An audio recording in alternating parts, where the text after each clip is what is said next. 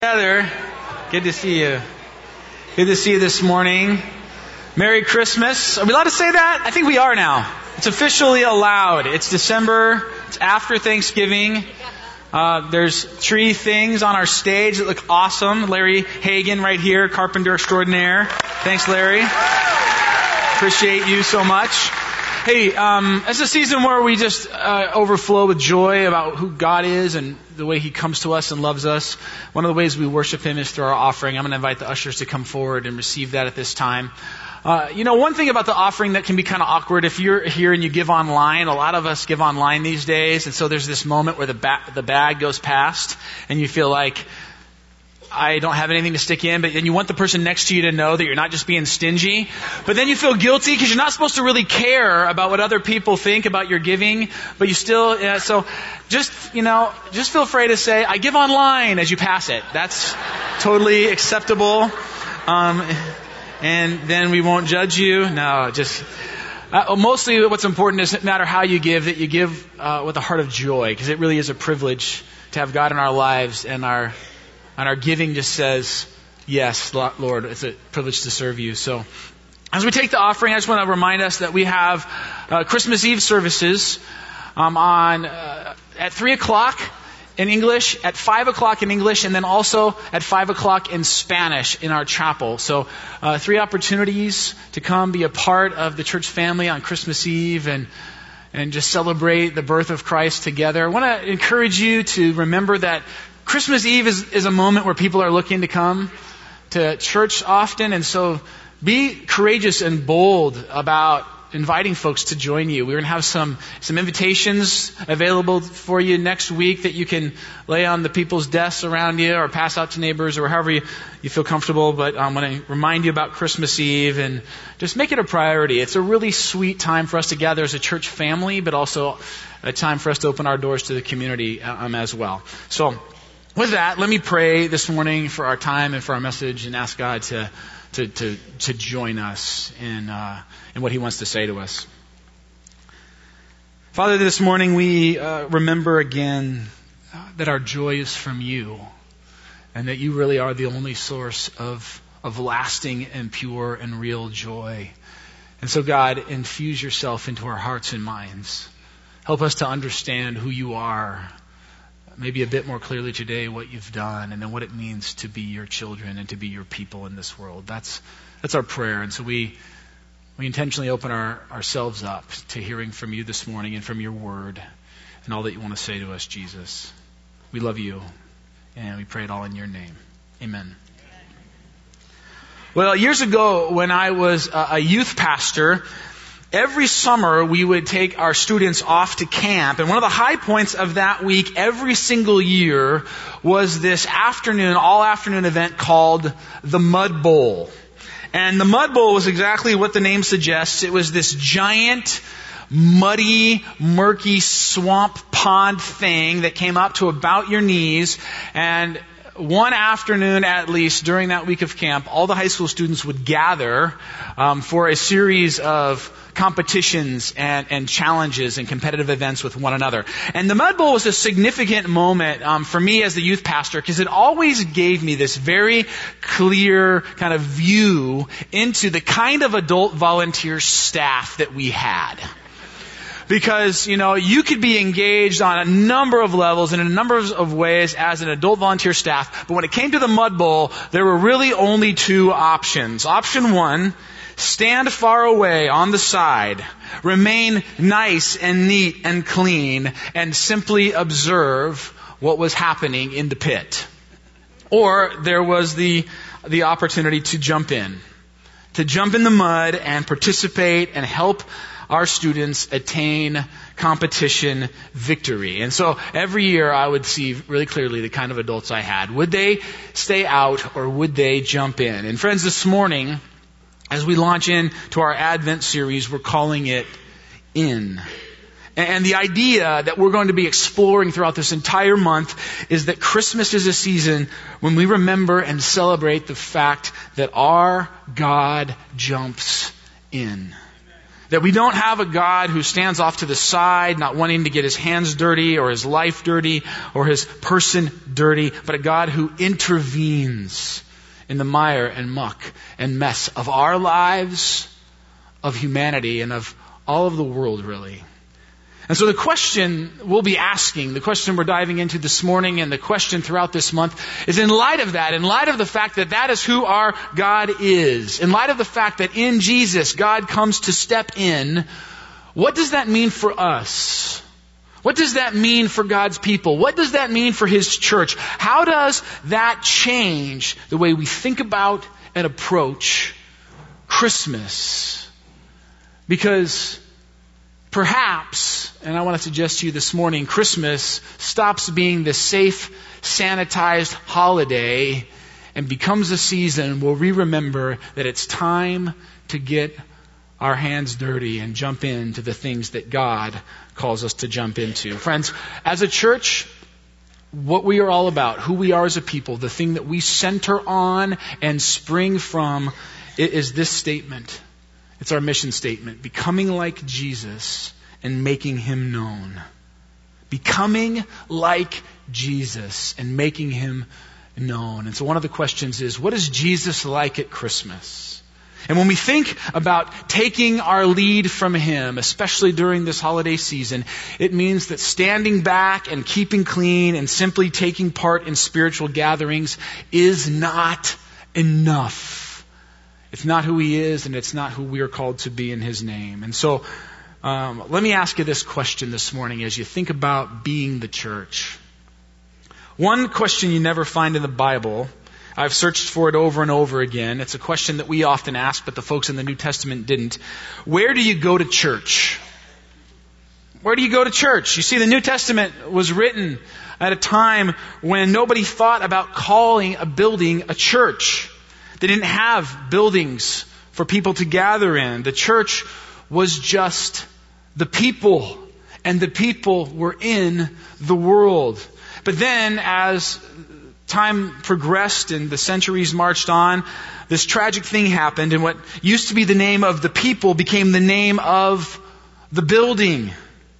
And sometimes in our day, people will look at a church building and they'll see where you go to church and they'll say something like, man, that's a really beautiful church. You have a really beautiful church. Nice shiny copper roof and all. It's just a lovely, lovely facility. And to the early Christians, friends, I want to say that would have been like crazy talk. It would have been utterly it would have been utter nonsense to them because it would be like someone walking into your home and seeing your crib and saying, What a beautiful baby you have.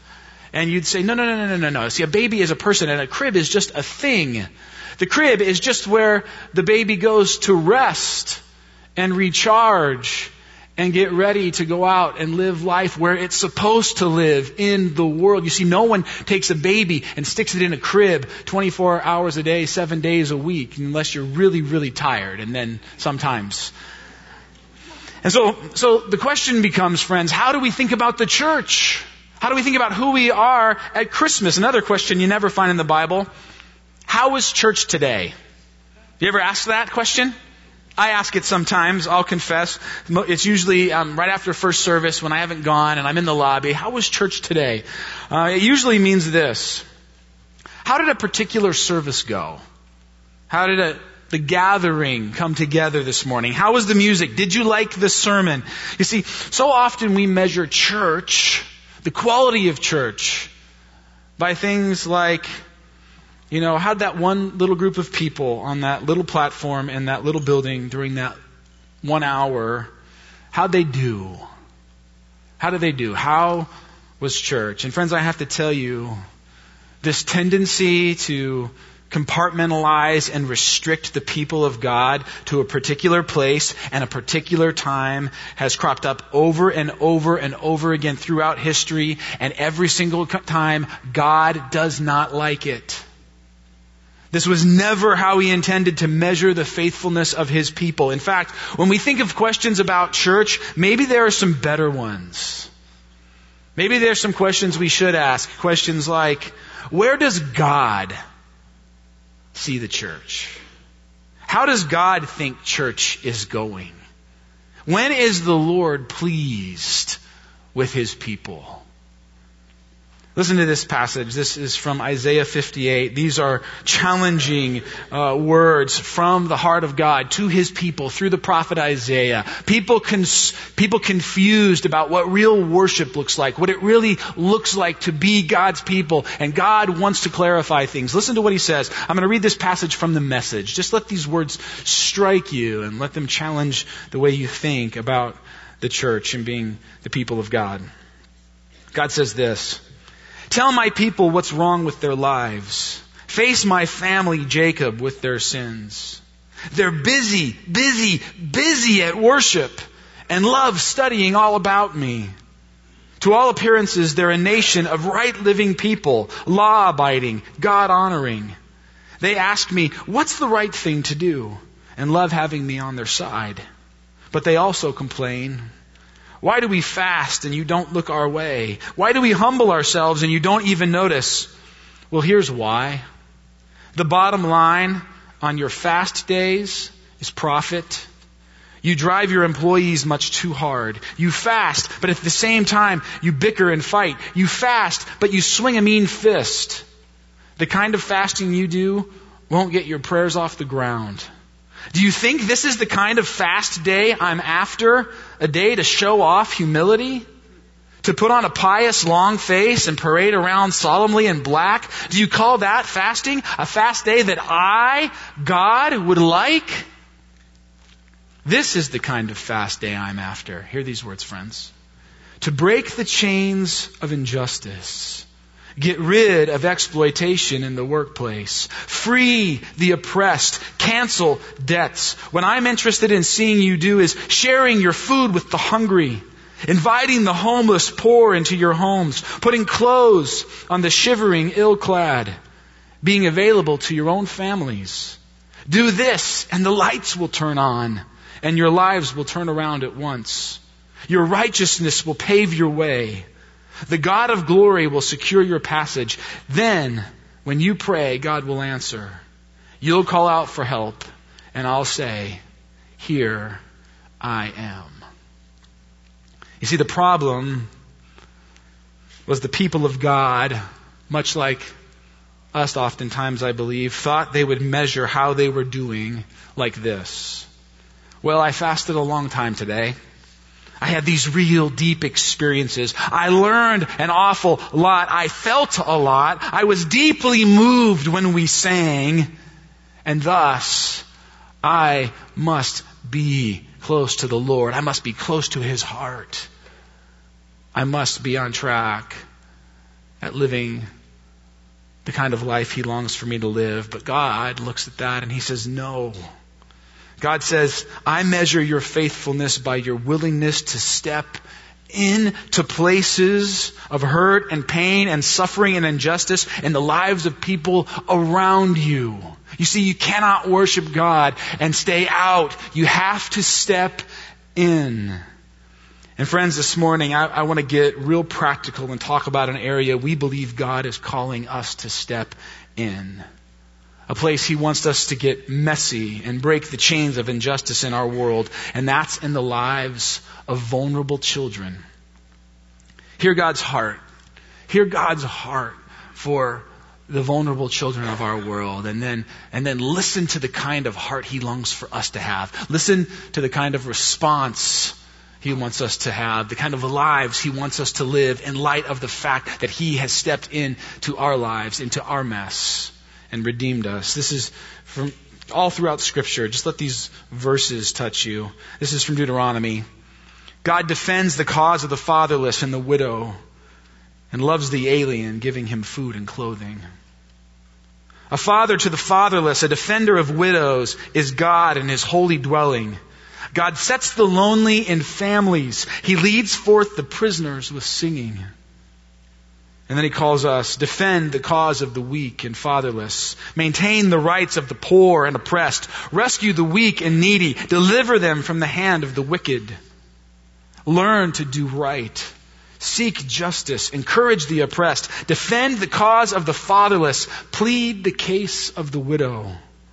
And then maybe the most famous verse on this subject of all from the New Testament in the book of James Religion that God our Father accepts as pure and faultless is this to look after orphans and widows in their distress.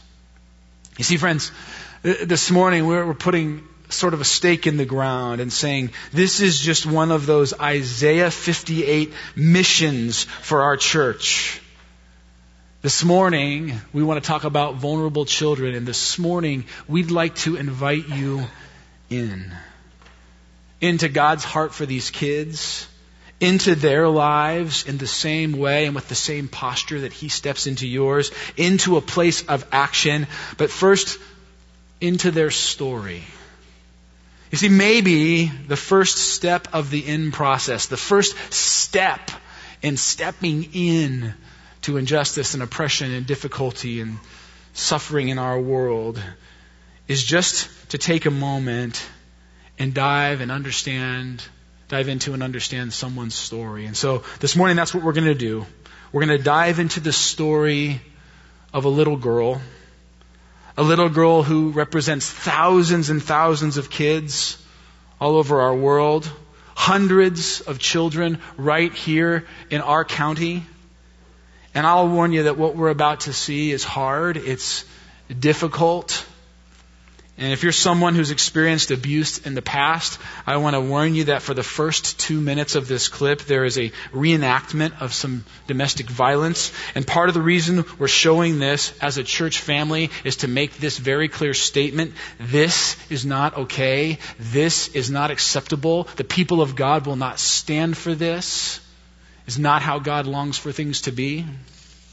But if you're someone who's experienced this sort of abuse, uh, it, this may dig up some emotion for you.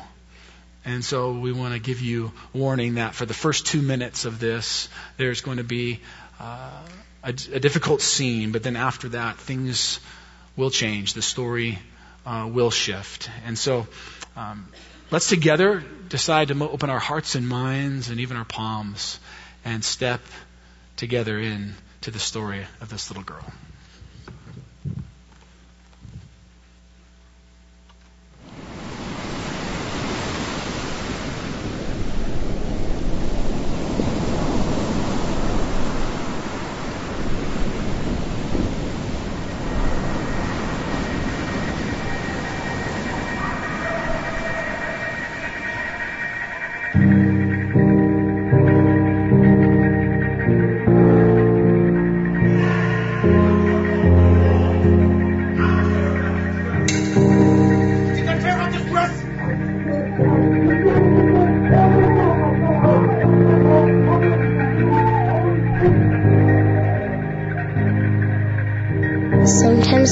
Hurt you so bad.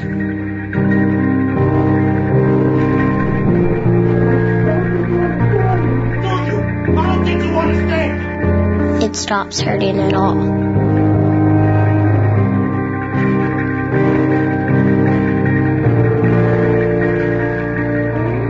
Until something makes you feel again.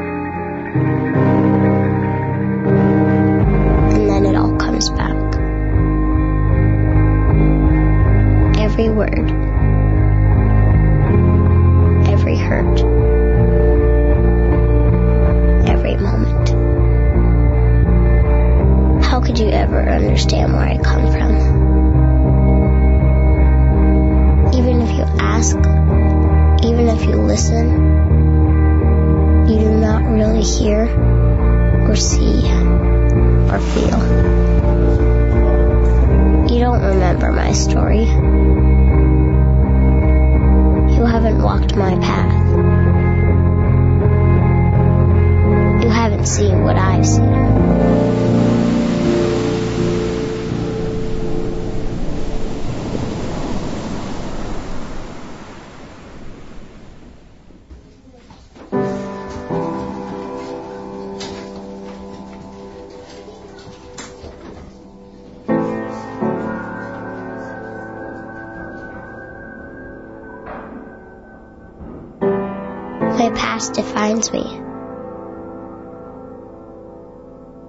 This is who I am.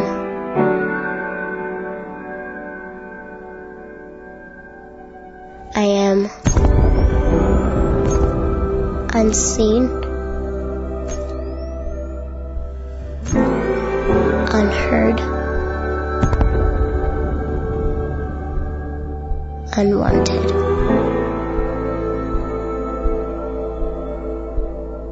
That is what I am. Even I am anything.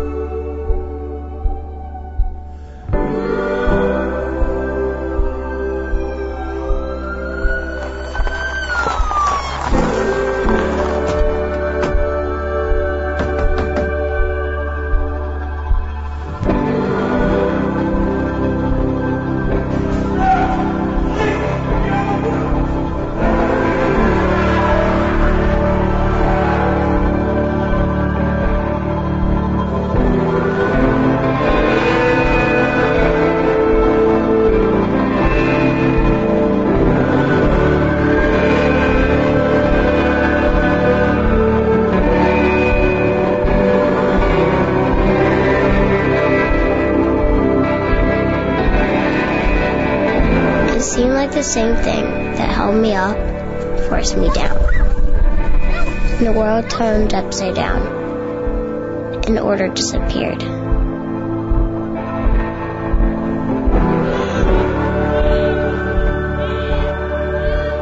Nothing was how it was supposed to be. And a heavy sadness filled my soul.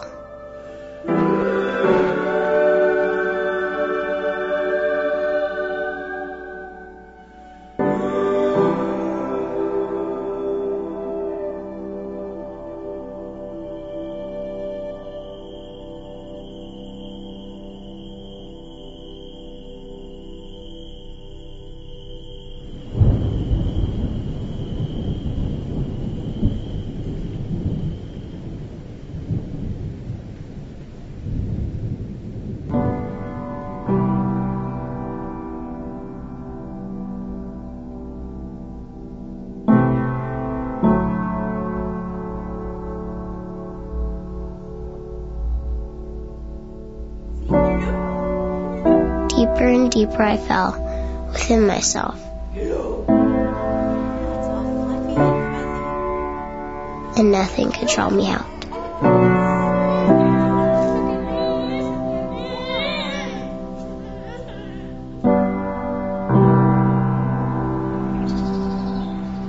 Trapped in the misery of my life. Lost in the sorrow of my soul.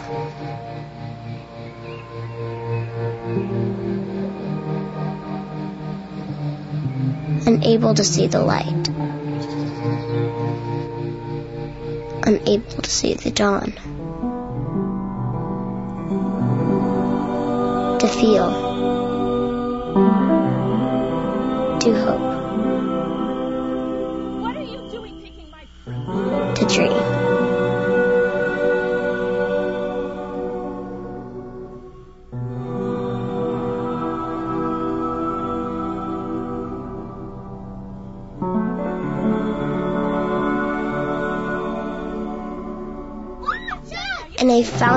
Darkest days of my life kept coming.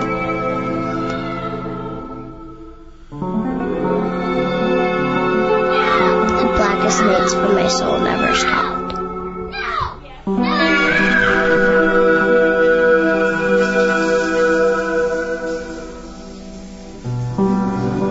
It seemed like it was always nighttime and nightmares, and never morning. You wonder why. But mostly you try not to think about it. And try to get by. And try to survive. And all the other stuff seems so much like nothing compared to just wanting the most important things back again. Like wishing you could see your mama smile again. And hear her sing that one favorite song that always calms you down when things were all messed up. Or if you couldn't have her back, at least get to take care of your baby brother. Cause you know he needs you. And he's gonna be so scared all alone. And who's gonna hold his hand and whisper it'll be alright to him? And who will whisper it to me?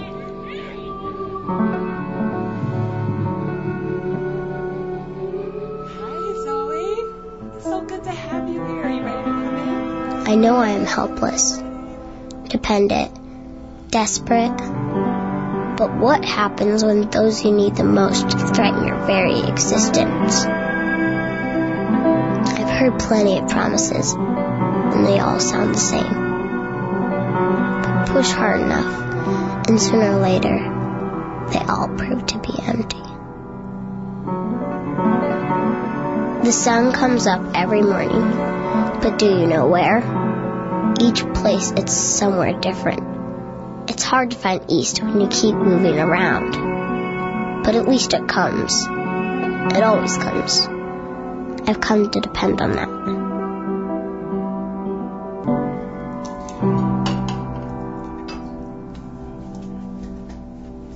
And slowly, slowly seasons changed around me. And it seemed this time that maybe the world would not be pulled out from under me again.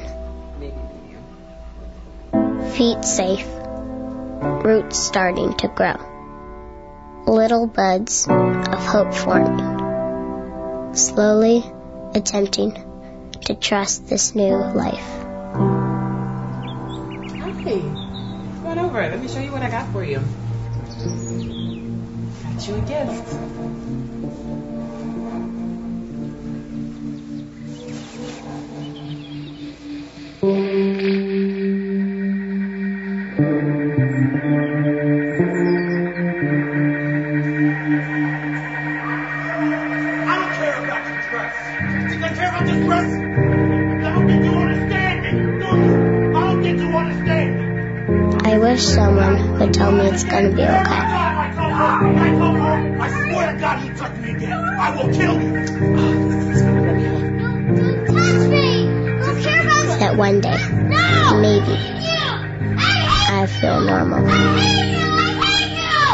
Won't always be alone. That I'll have a mommy who will hug me and be strong for me. Because maybe I can't do it all by myself.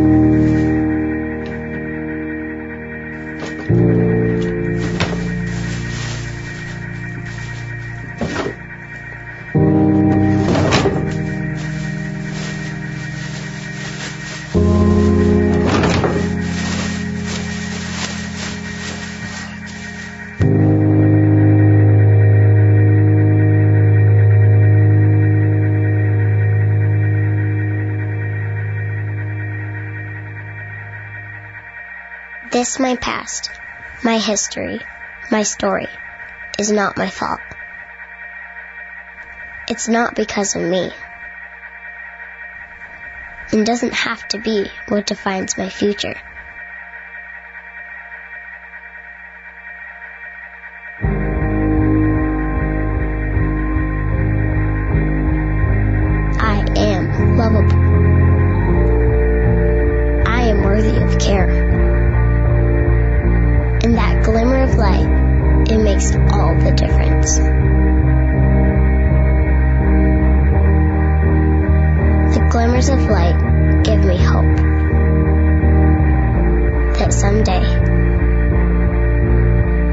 Summer will come.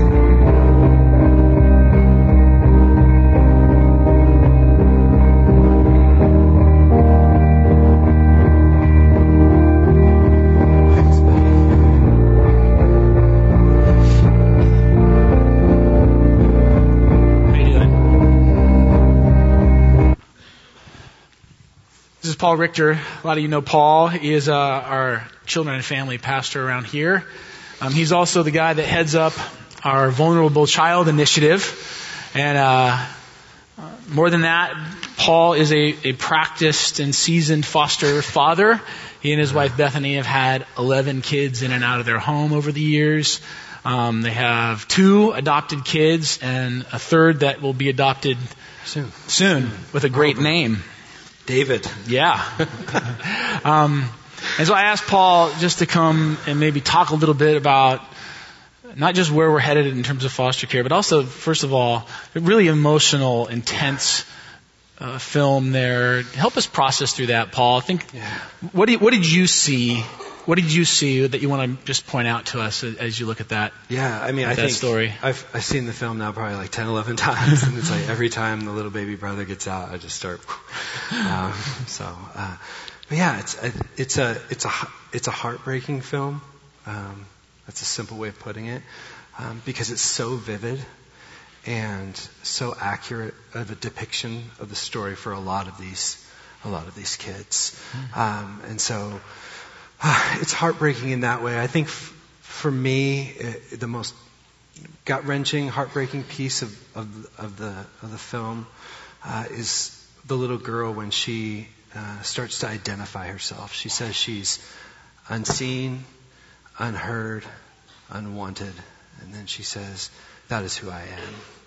And you think about that in contrast to how God sees her as his image bearer, as his precious daughter um, as a little one, he's knit together in his mother's womb, and and um, yeah, it's brutal. It's brutal. Yeah. Man, you guys have just come out of fostering for the last 20 months yourselves. Right. Um, what sticks out to you in the film?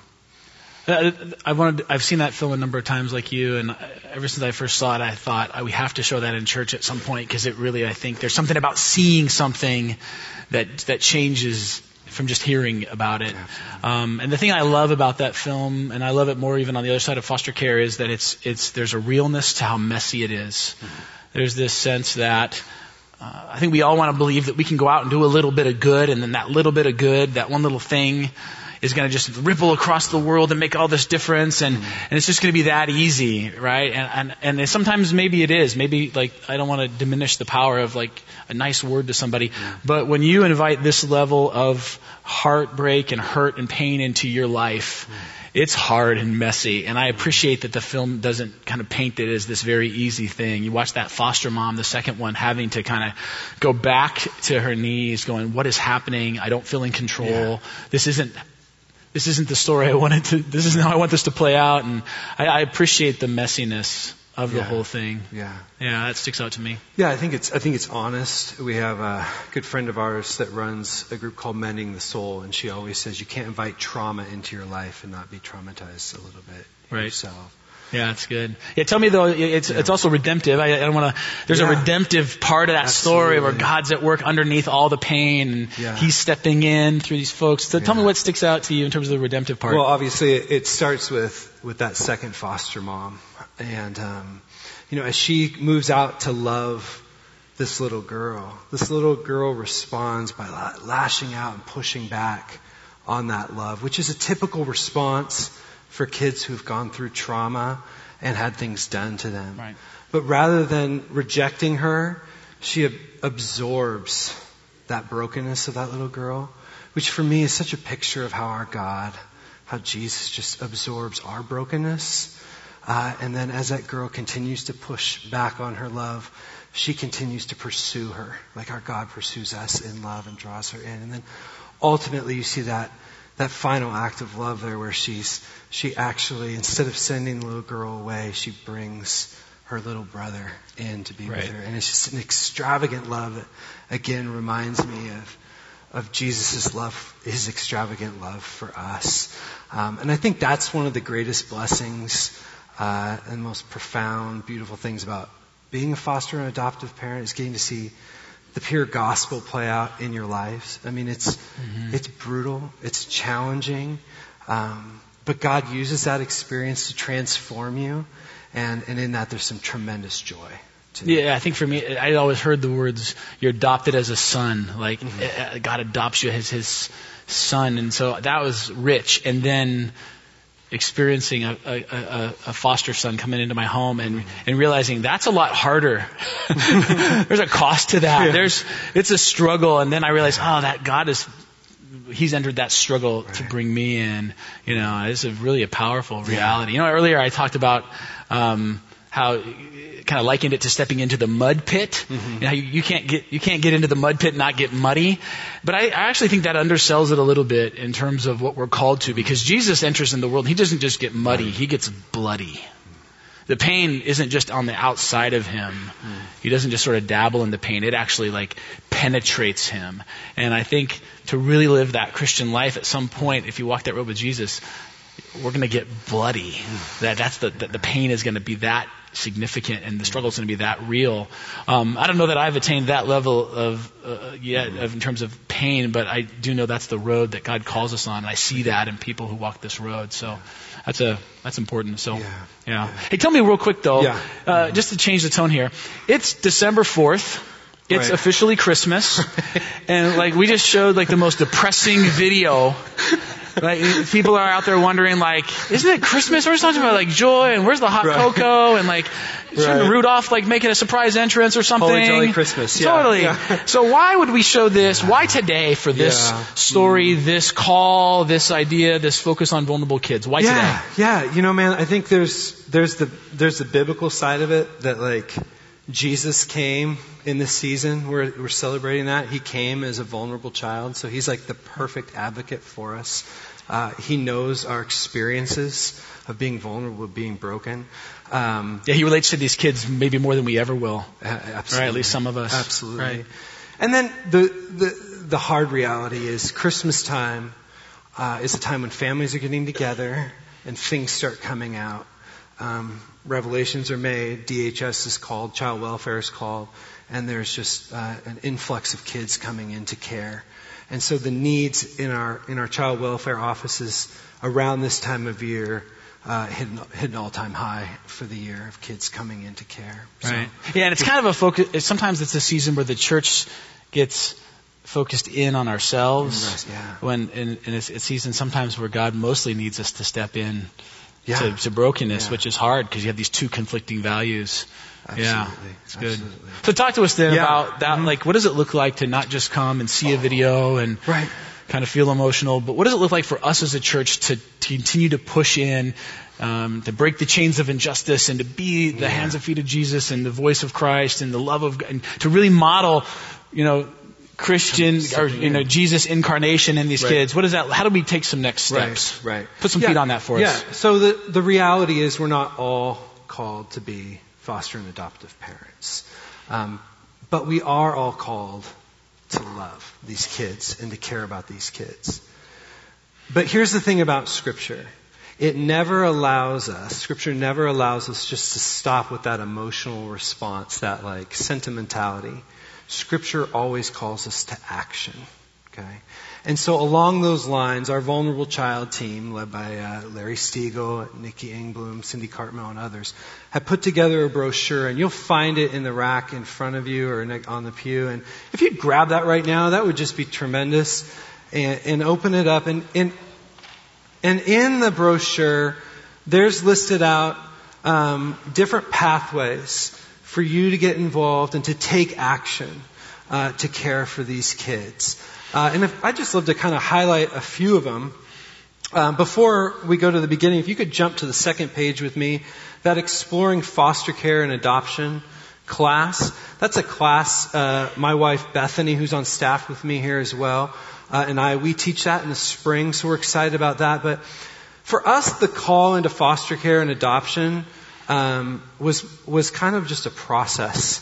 There was these moments like God was just like pinging our hearts uh, and and saying, you know, follow me, step into this, and and and we wrestled with that. But if you're in here today, and this is another one of those moments where you feel like, okay, God's been ringing on my door a long time uh, to step in to be a foster parent or to adopt.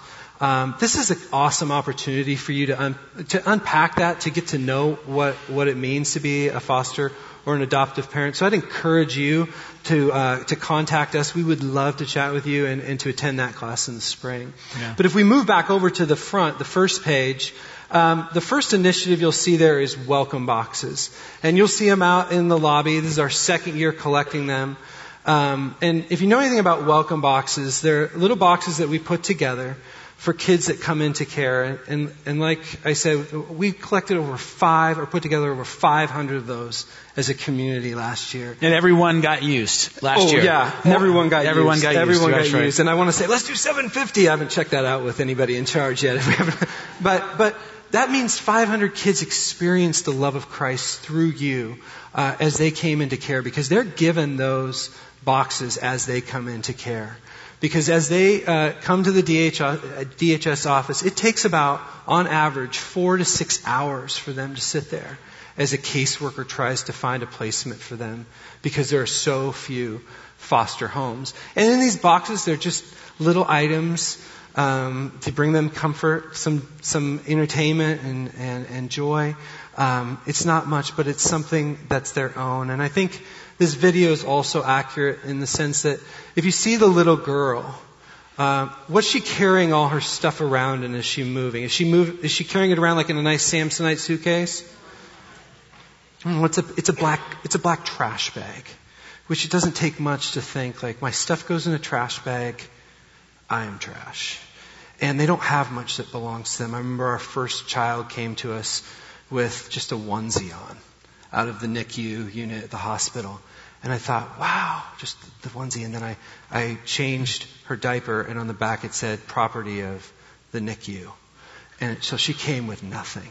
And so we give them these boxes. It's just a simple thing we can do at Christmas. And, and they can open those up and, and, and take those belongings with them. So, And the idea is just like, hey, th- th- not everybody's going to be a foster parent. Mm-hmm. Um, but this is on the other end of the spectrum. Everyone can grab a box and do a box. Right, it's right. what'd you say in the first service? Right. It, it, takes it takes a few bucks, a little bit of time, a trip to the dollar store, uh, and um, it, the, the investment for eternity, the impact is is, Right. is tremendous. yeah. It's You just gotta love. Jesus and kids and Je- like, Take uh, and gotta love Jesus and kids. and- Yeah, it's good. So tell us, so there's like two ends of the spectrum of ways Yeah. to kind of take action, be a part of this movement to obliterate injustice. Wh- What about something in the middle, Paul, that you Right. would say like this would be like more of a middle place? Yeah. So some of these um, some of these pathways are are, are more relational.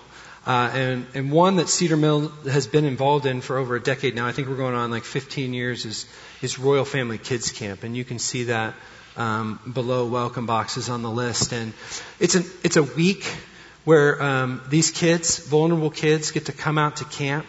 Uh, and we have the opportunity to volunteer. Many of us have already done that. Um, I would love everyone in this room to consider that, but take a week in the summer to come out and spend time with these kids.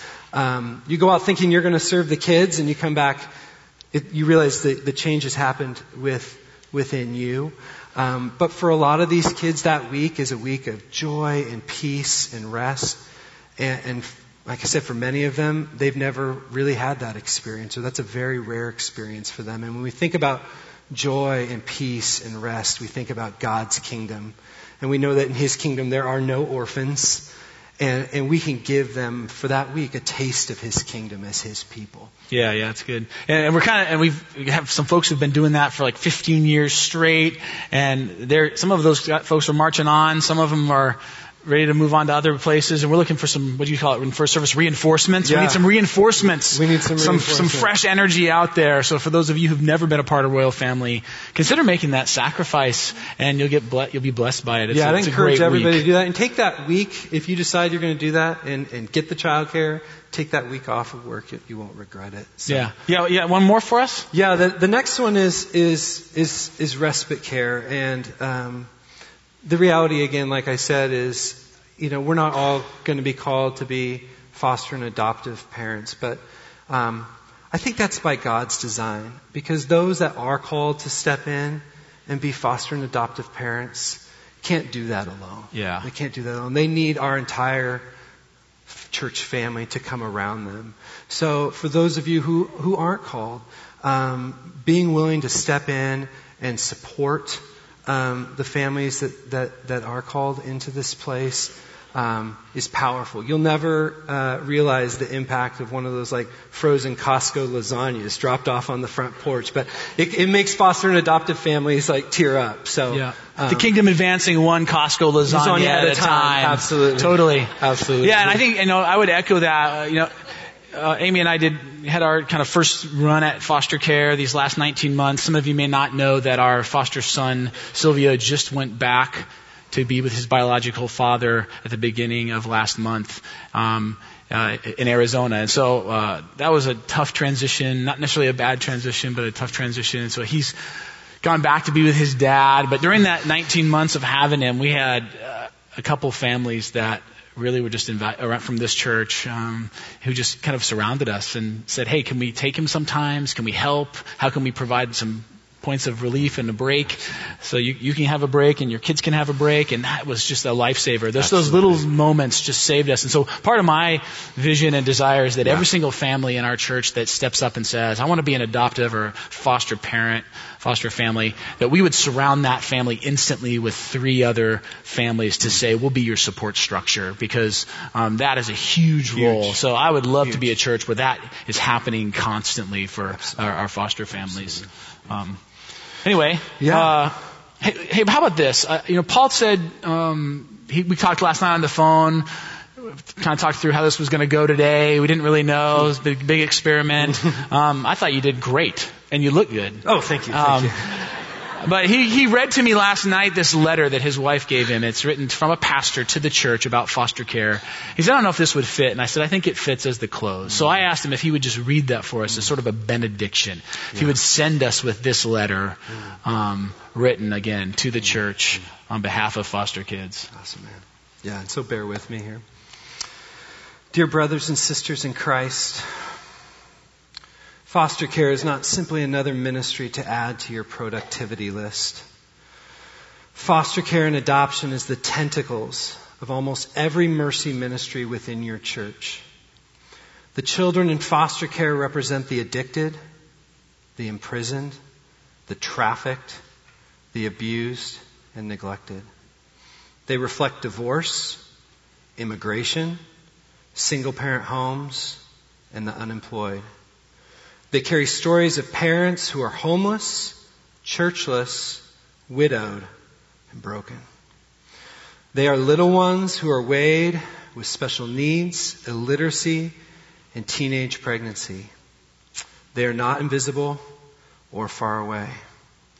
My friends, if the church is not about believing the name of Jesus is powerful enough to set the oppressed free and loosen the chains of injustice, then we have chosen the wrong kind of fast. Or so Isaiah once said. If we are not about feeding the hungry, giving shelter to the wanderer, and clothing the naked, then we are missing the spaces into which God the Father is inviting us to break forth like the dawn, to display the weight of His glory and righteousness, to be as His incarnation here on earth. We do not do these things because it earns us a place at the table, and be certain of that. We embrace being slaves to righteousness because His great mercy and faithfulness has set us free to be emptied because of His love, so that His name may be proclaimed among the nations. Amen. If our churches are not for the broken, then for whom were we created? For we are all broken and fractured, seeking the only one who can make us whole again. Friends, you are called as a church body to be aware of the foster care world because only you can bring the one who makes all things possible to an impossible place. Amen. As you go today, let this holiday season remind you that we have a God who steps in. And then don't forget to ask yourself, where is he calling me to step in on his behalf? God bless you. And Merry Christmas. And uh, we'll see you soon. Thank you.